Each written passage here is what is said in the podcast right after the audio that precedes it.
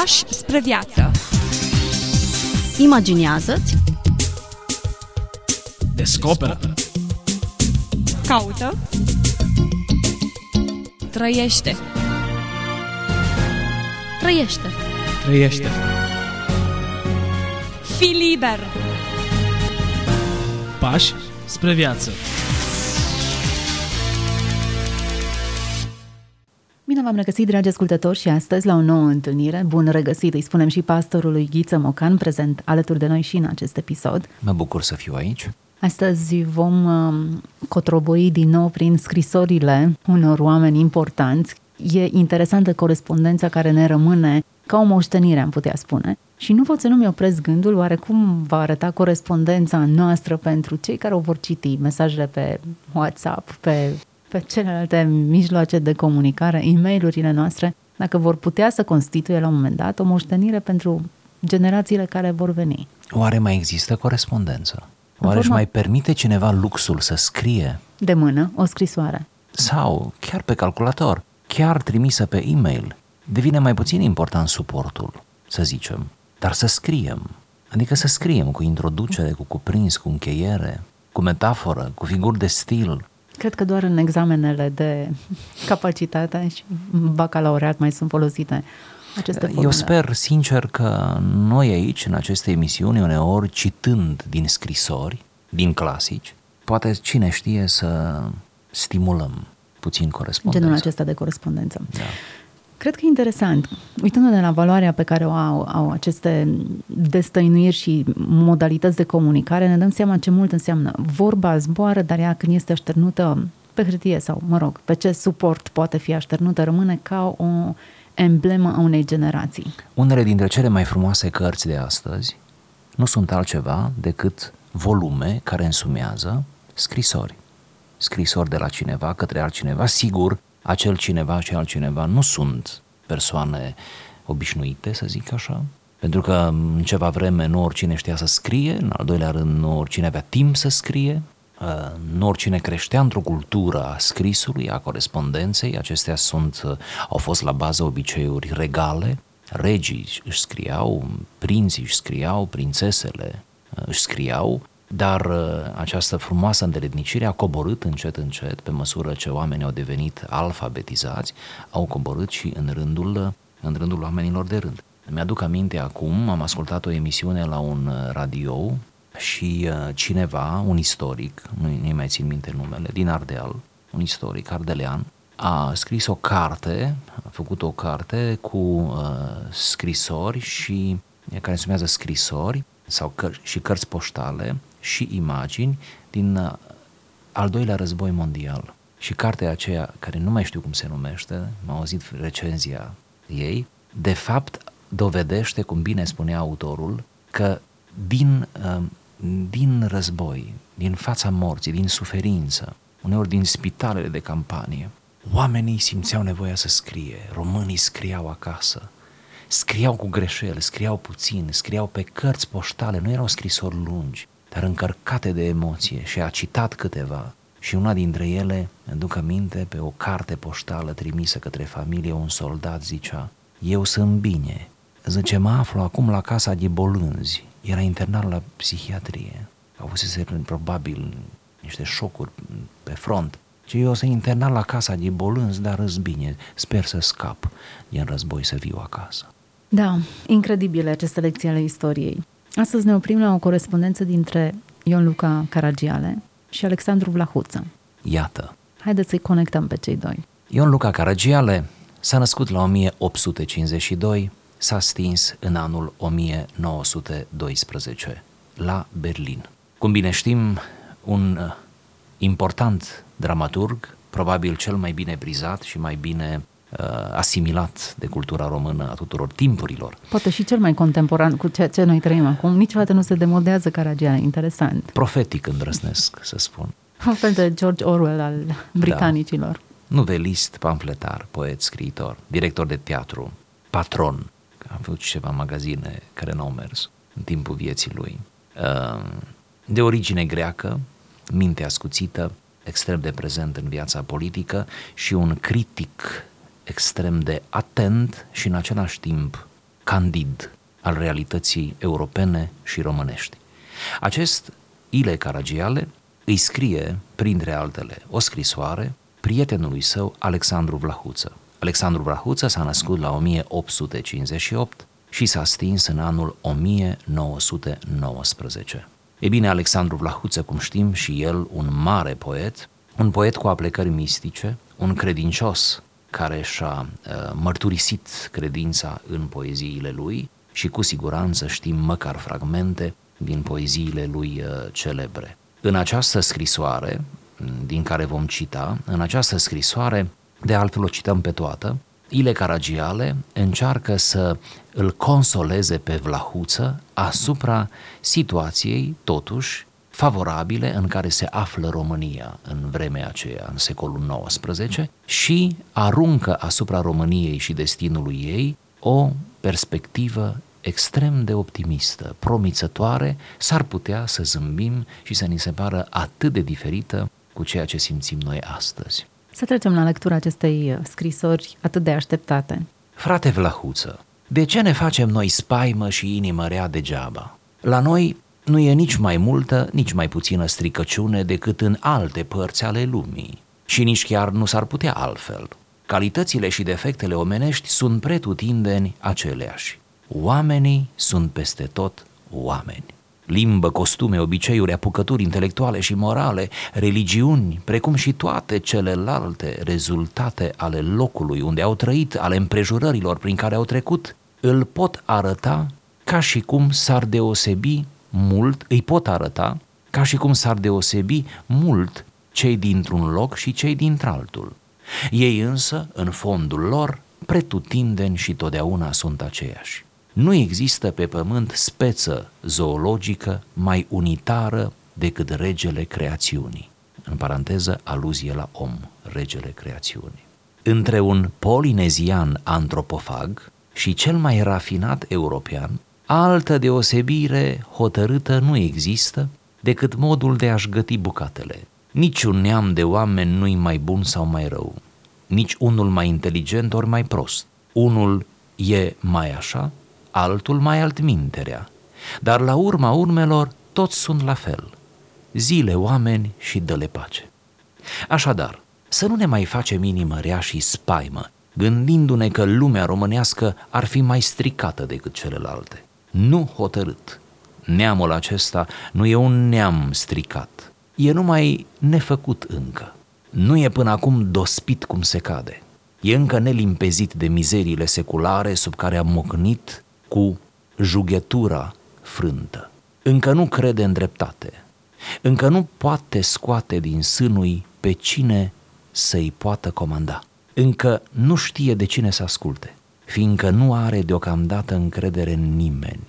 Fript cu lapte, suflă și în brânză. N-a ajuns să cumpănească bine ceea ce îi se pune împotrivă. Și astfel încă nu înțelege că în mâna lui ar sta să-și îndrepteze soarta și să dispună apoi de întregul de ea, precum e drept și precum are să fie odată. În fine, nu are încă destulă îndrăzneală să-și răfuiască socoterile cu binevoitorii lui epitropi. Dar, cu vremea, trebuie să vină și asta. Trebuie să vină și înțelegerea fără de care nu poate fi o națiune sigură de avutul ei, nici de onoarea, nici de viitorul ei. Românii sunt astăzi un neam întreg de peste 10 milioane de suflete, având una și aceeași limbă, nu ca să o lăudăm noi, extraordinar de frumoasă și de grea, având un mod de gândire deosebit al lui, o comoară neprețuită de filozofie morală, de humor și de poezie. Cu atât mai originală avuție, cu cât este un amestec de moșteniri și de dobândiri antice, grecești, slave, orientale și altele, pecetluite toate cu netăgăduita lui nobilă, pecete romanică, latină, care îl arată bun și netăgăduit stăpân al lor. Din această stăpânire seculară a lui rezultă și puterea nebiruită de asimilare a acestui popor ce încă de-abia pe departe începe a-și simți importanța în lumea europeană. Și de aceea este așa greu de înțeles teama ce o au unii de înstrăinarea neamului românesc, de alterarea spiritului național, de pierderea românismului. Să se piarză neamul românesc, auzi dumneata. Dar nu, să, dar să nu ne temem care să se prăpădească, să se piarză așa de azi pe mâine, până nici nu s-a ridicat încă bine în picioare un neam de 10 milioane. De ce? Fiindcă un fănică oarecare, sec, n-are destul respect pentru antemergătorii progresului nostru cultural, fiindcă un muțunache mai muțește apucăturile și tonul de bulevardier parizian, fiindcă inteligențe tinere își risipesc zadarnic vremea în a critica, în loc să-și o întrebuințeze în a face mai bine decât au făcut aceea pe care îi critică? Tânăr, bătrân, face omul individual ce îi place și ce știe face. Ei și aici nu e vorba de ce îi place unuia sau altuia să facă. E vorba de ce poate face o lume întreagă. Și lumea își vede înainte de mersul ei, fiindcă facă oricine ce-o pofti. Cine nu merge cu ea înainte stă, cu gândul la sine, să-și facă în ceafă cărarea, să critique tot fără să facă nimic, să țâfnească de necaz că alții au făcut ceva înaintei, ori că alții vor însemna ceva pentru dânsul, acela își crede ziua lui eternă și mâine lumea o să fie departe de el înainte și el o să se afle înapoi, departe de ea. Ba adesea, lumea trebuie să dea câțiva pași înapoi, ca să-și ia vânt spre a merge mai sigur înainte.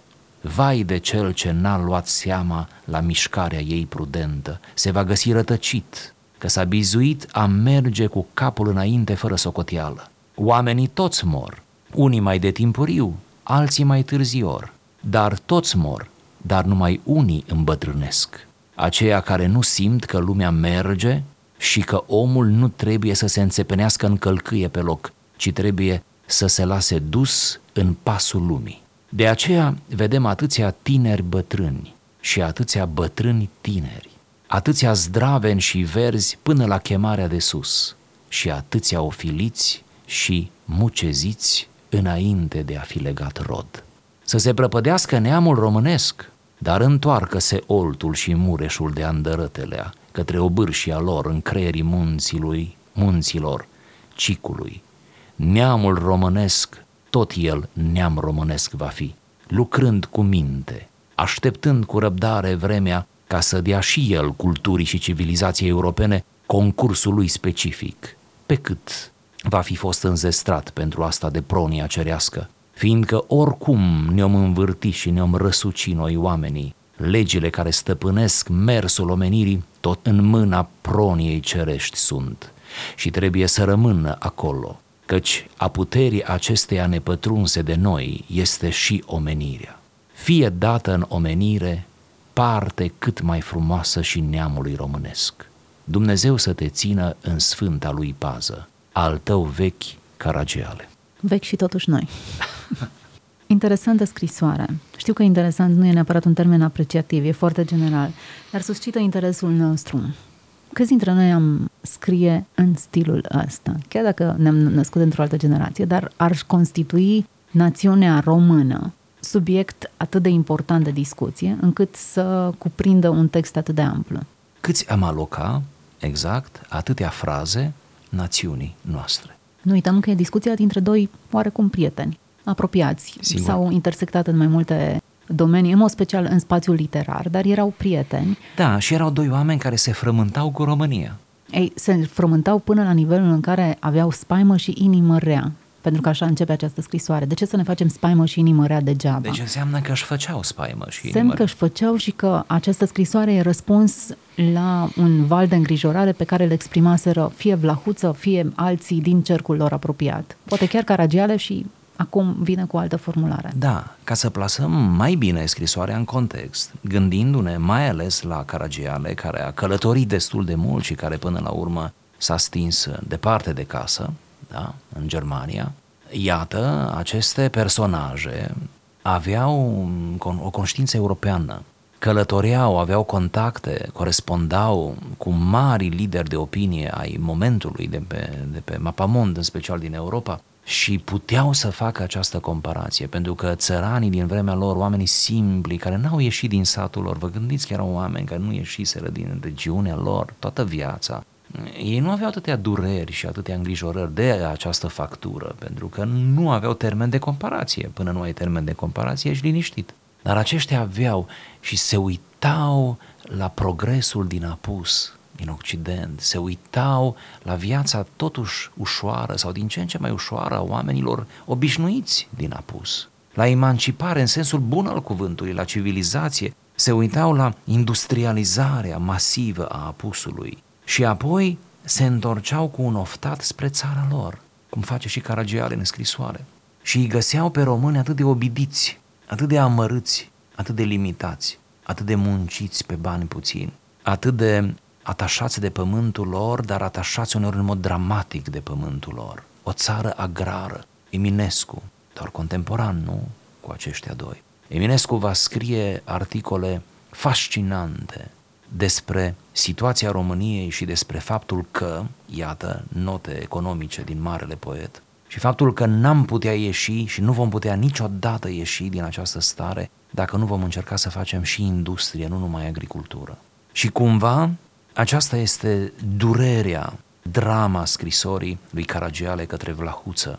România este rămasă în urmă încă, România încă n-a dovedit, România încă nu s-a copt, neamul acesta nu e neam rău, neamul acesta are potențial, doar că încă nu s-a copt, încă n-a dovedit și aducă Dumnezeu vremea, pronia divină, cum zice Caragiale, aducă vremea ca și România să conteze și să vină și ea cu tezaurul ei să îmbogățească Europa. Ce deșifrez eu din uh, lectura acestei scrisori e un ton mai degrabă elogiativ sau restaurator pentru statutul românilor. Da. Pentru că nu doar în discursul obișnuit al lui Caragiale, în dramaturgia sa, operele pentru care el este recunoscut încă, reiese corupția românilor. Ceea ce debută în această scrisoare e românii nu sunt mai răi decât alții, nu sunt mai corupți decât da. alții. Corupția este peste tot în lumea aceasta. Prin urmare, nu ar trebui să ne vedem nici mai buni, nici mai răi decât ceilalți. Sesizăm această îngemânare, da, foarte frumos subliniat, sesizăm această îngemânare. Pe de o parte, Caragiale critică aspru cum n-a făcut-o nimeni și sigur cu mult talent toate răutățile românești, tot spiritul gregar românesc, toată, uh, tot stilul acesta alunecos a românii, toată politica atât de coruptă nu? și în vremea lui critică. Deși același Caragiale, aici este paradoxul, când îi scrie lui Vlahuță și probabil și în alte texte, laudă România. O așează în dreptul celorlalte țări, ridică România la un nivel de demnitate cum nu ne-am așteptat de la același autor și mai ales scrisoarea aceasta dovedește foarte multă speranță. România are șanse. Probabil, zice, nu se va întâmpla de azi pe mâine, poate nu în timpul vieții noastre, zice Caragiale, poate nu chiar acum. Încă, zice, nu-i coaptă, dar România se va trezi. Așadar, zice, nu ne facem inimă rea. Da. Neamul românesc nu este mai stricat decât altul. Foarte interesant. Uitându-ne la opera sa și mai ales cât de actual o găsim noi, ne-ar prinde bine să avem aceeași mentalitate. Corupția există oriunde în lume. Nu că ne o scuză sau, na, suntem și noi corupți, sunt și alții, ci doar scăpăm de acel dicton, suntem ultimii, ca la noi la nimeni, da. nu reușesc să realizez nimic cu mentalitatea aceasta. Ori tocmai aceasta face Caragiale în această scrisoare. Uh, puțin mai încolo e un paragraf în care vorbește, suntem 10 milioane de români, iată, jumătate cât suntem astăzi, ceva mai bine de jumătate, însă începe să arate calitățile neamului românesc. Ok, nu suntem mai corupți decât ceilalți, dar fii atent în ce ne remarcăm. Vorbește despre calitățile limbii române, care este extraordinar de frumoasă, de comoară neprețuită de filozofie morală, de umor, de poezie lucruri pe care suntem tentați și noi românii de astăzi să le ignorăm. Da, Muzicalitatea limbii noastre, umorul pe care îl au românii, filozofia morală, iată, e un, o comoară neprețuită, exact așa cum o subliniază Caragiale în finalul scrisorii și mai mult accentuează această moștenire creștină, această, această comoară extraordinară. Țara noastră încă se poate bucura de această comoară extraordinară, de biserici încă pline de oameni, de oameni care trăiesc cu acea reverență și respect față de Dumnezeu. Neamul acesta, zicea el, nu e un neam stricat, e numai nefăcut încă. nu e până acum dospit cum se cade. E încă nelimpezit de mizeriile seculare sub care am mognit. Încă nu crede în dreptate.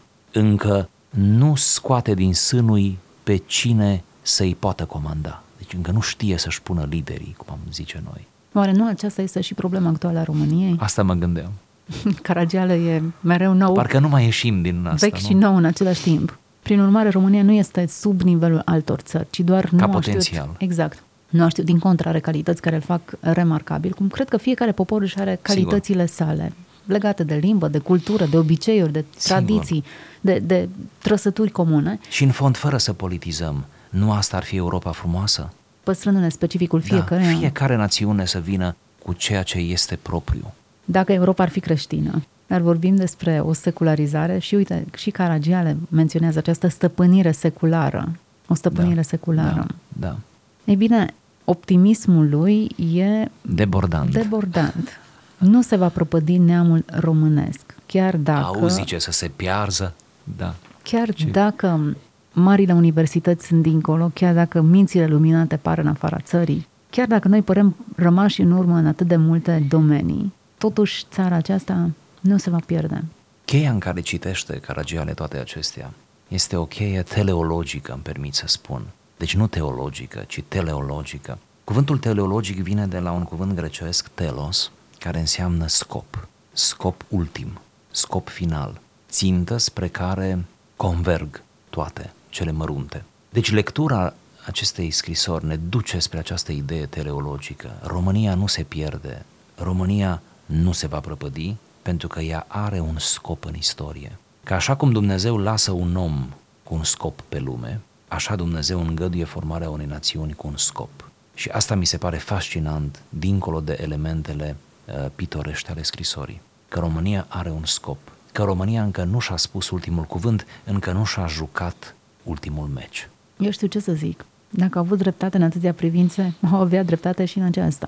El, Să-l af- credităm. el afirmă în felul următor că neamul românesc lucrează cu minte, așteptând cu răbdare vremea când o să dea și el culturii și civilizației europene concursului specific, pe cât va fi fost înzestrat pentru aceasta de pronia cerească. Categoric, românii au dat o contribuție semnificativă și culturii și civilizației europene. Avem atâtea nume mari în, în țara noastră care și-au pus amprenta. Mă uitam la o prezentare care vorbea de descoperiri științifice, de impact cultural și avem nume foarte mari pe care le putem menționa, de la sport, gimnastică, la cultură, istorie, știință, nume mari românești.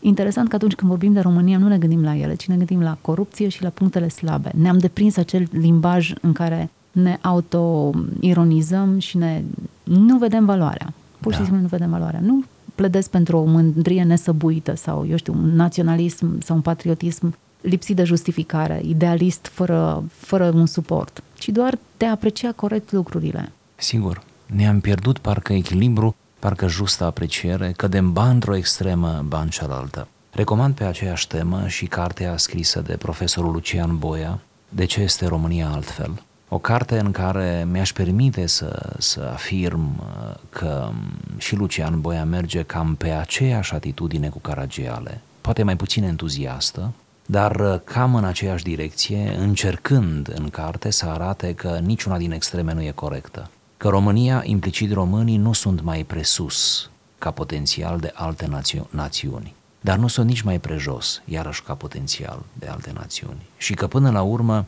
diferența se face în sensul uh, utilitar al termenului, în sensul executiv, în felul în care unii știu să-și folosească potențialul mai bine decât știm noi să ni-l folosim. Ca totuși să avem câteva gânduri uh, așa de sinteză.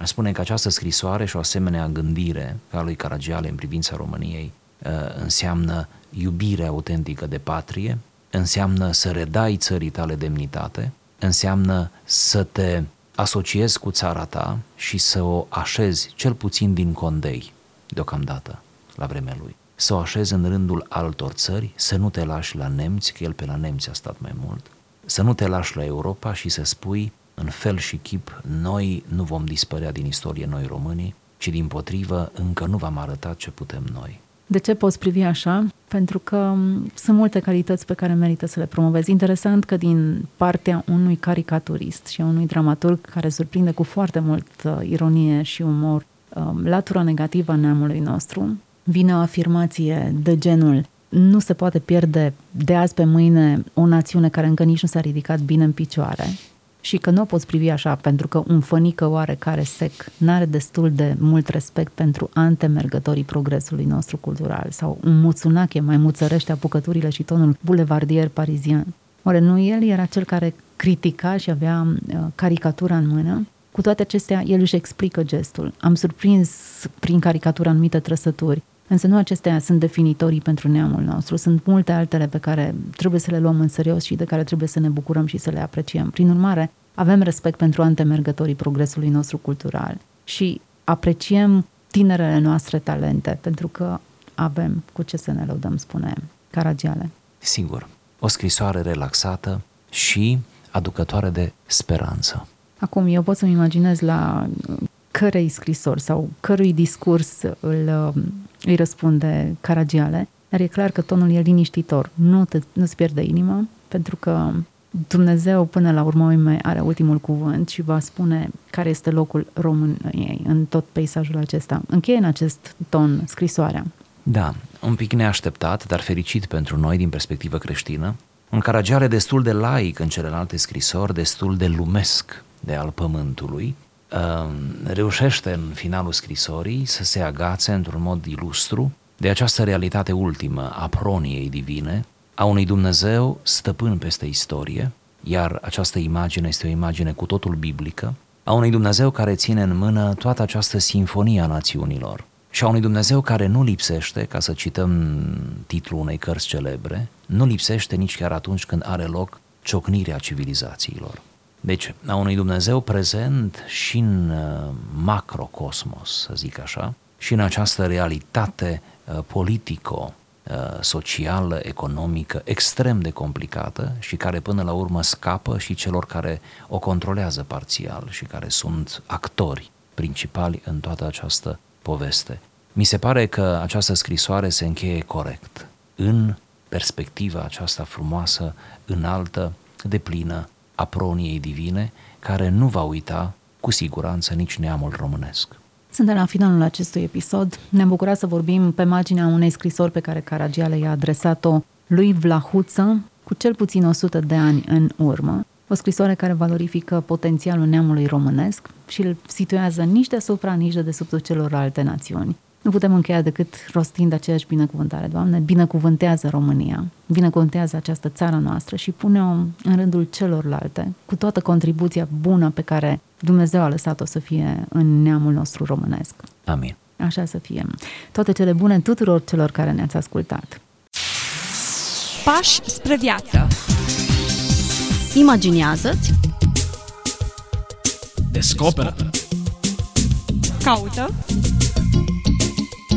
Trăiește. trăiește. Trăiește. Fii liber. Pași spre viață.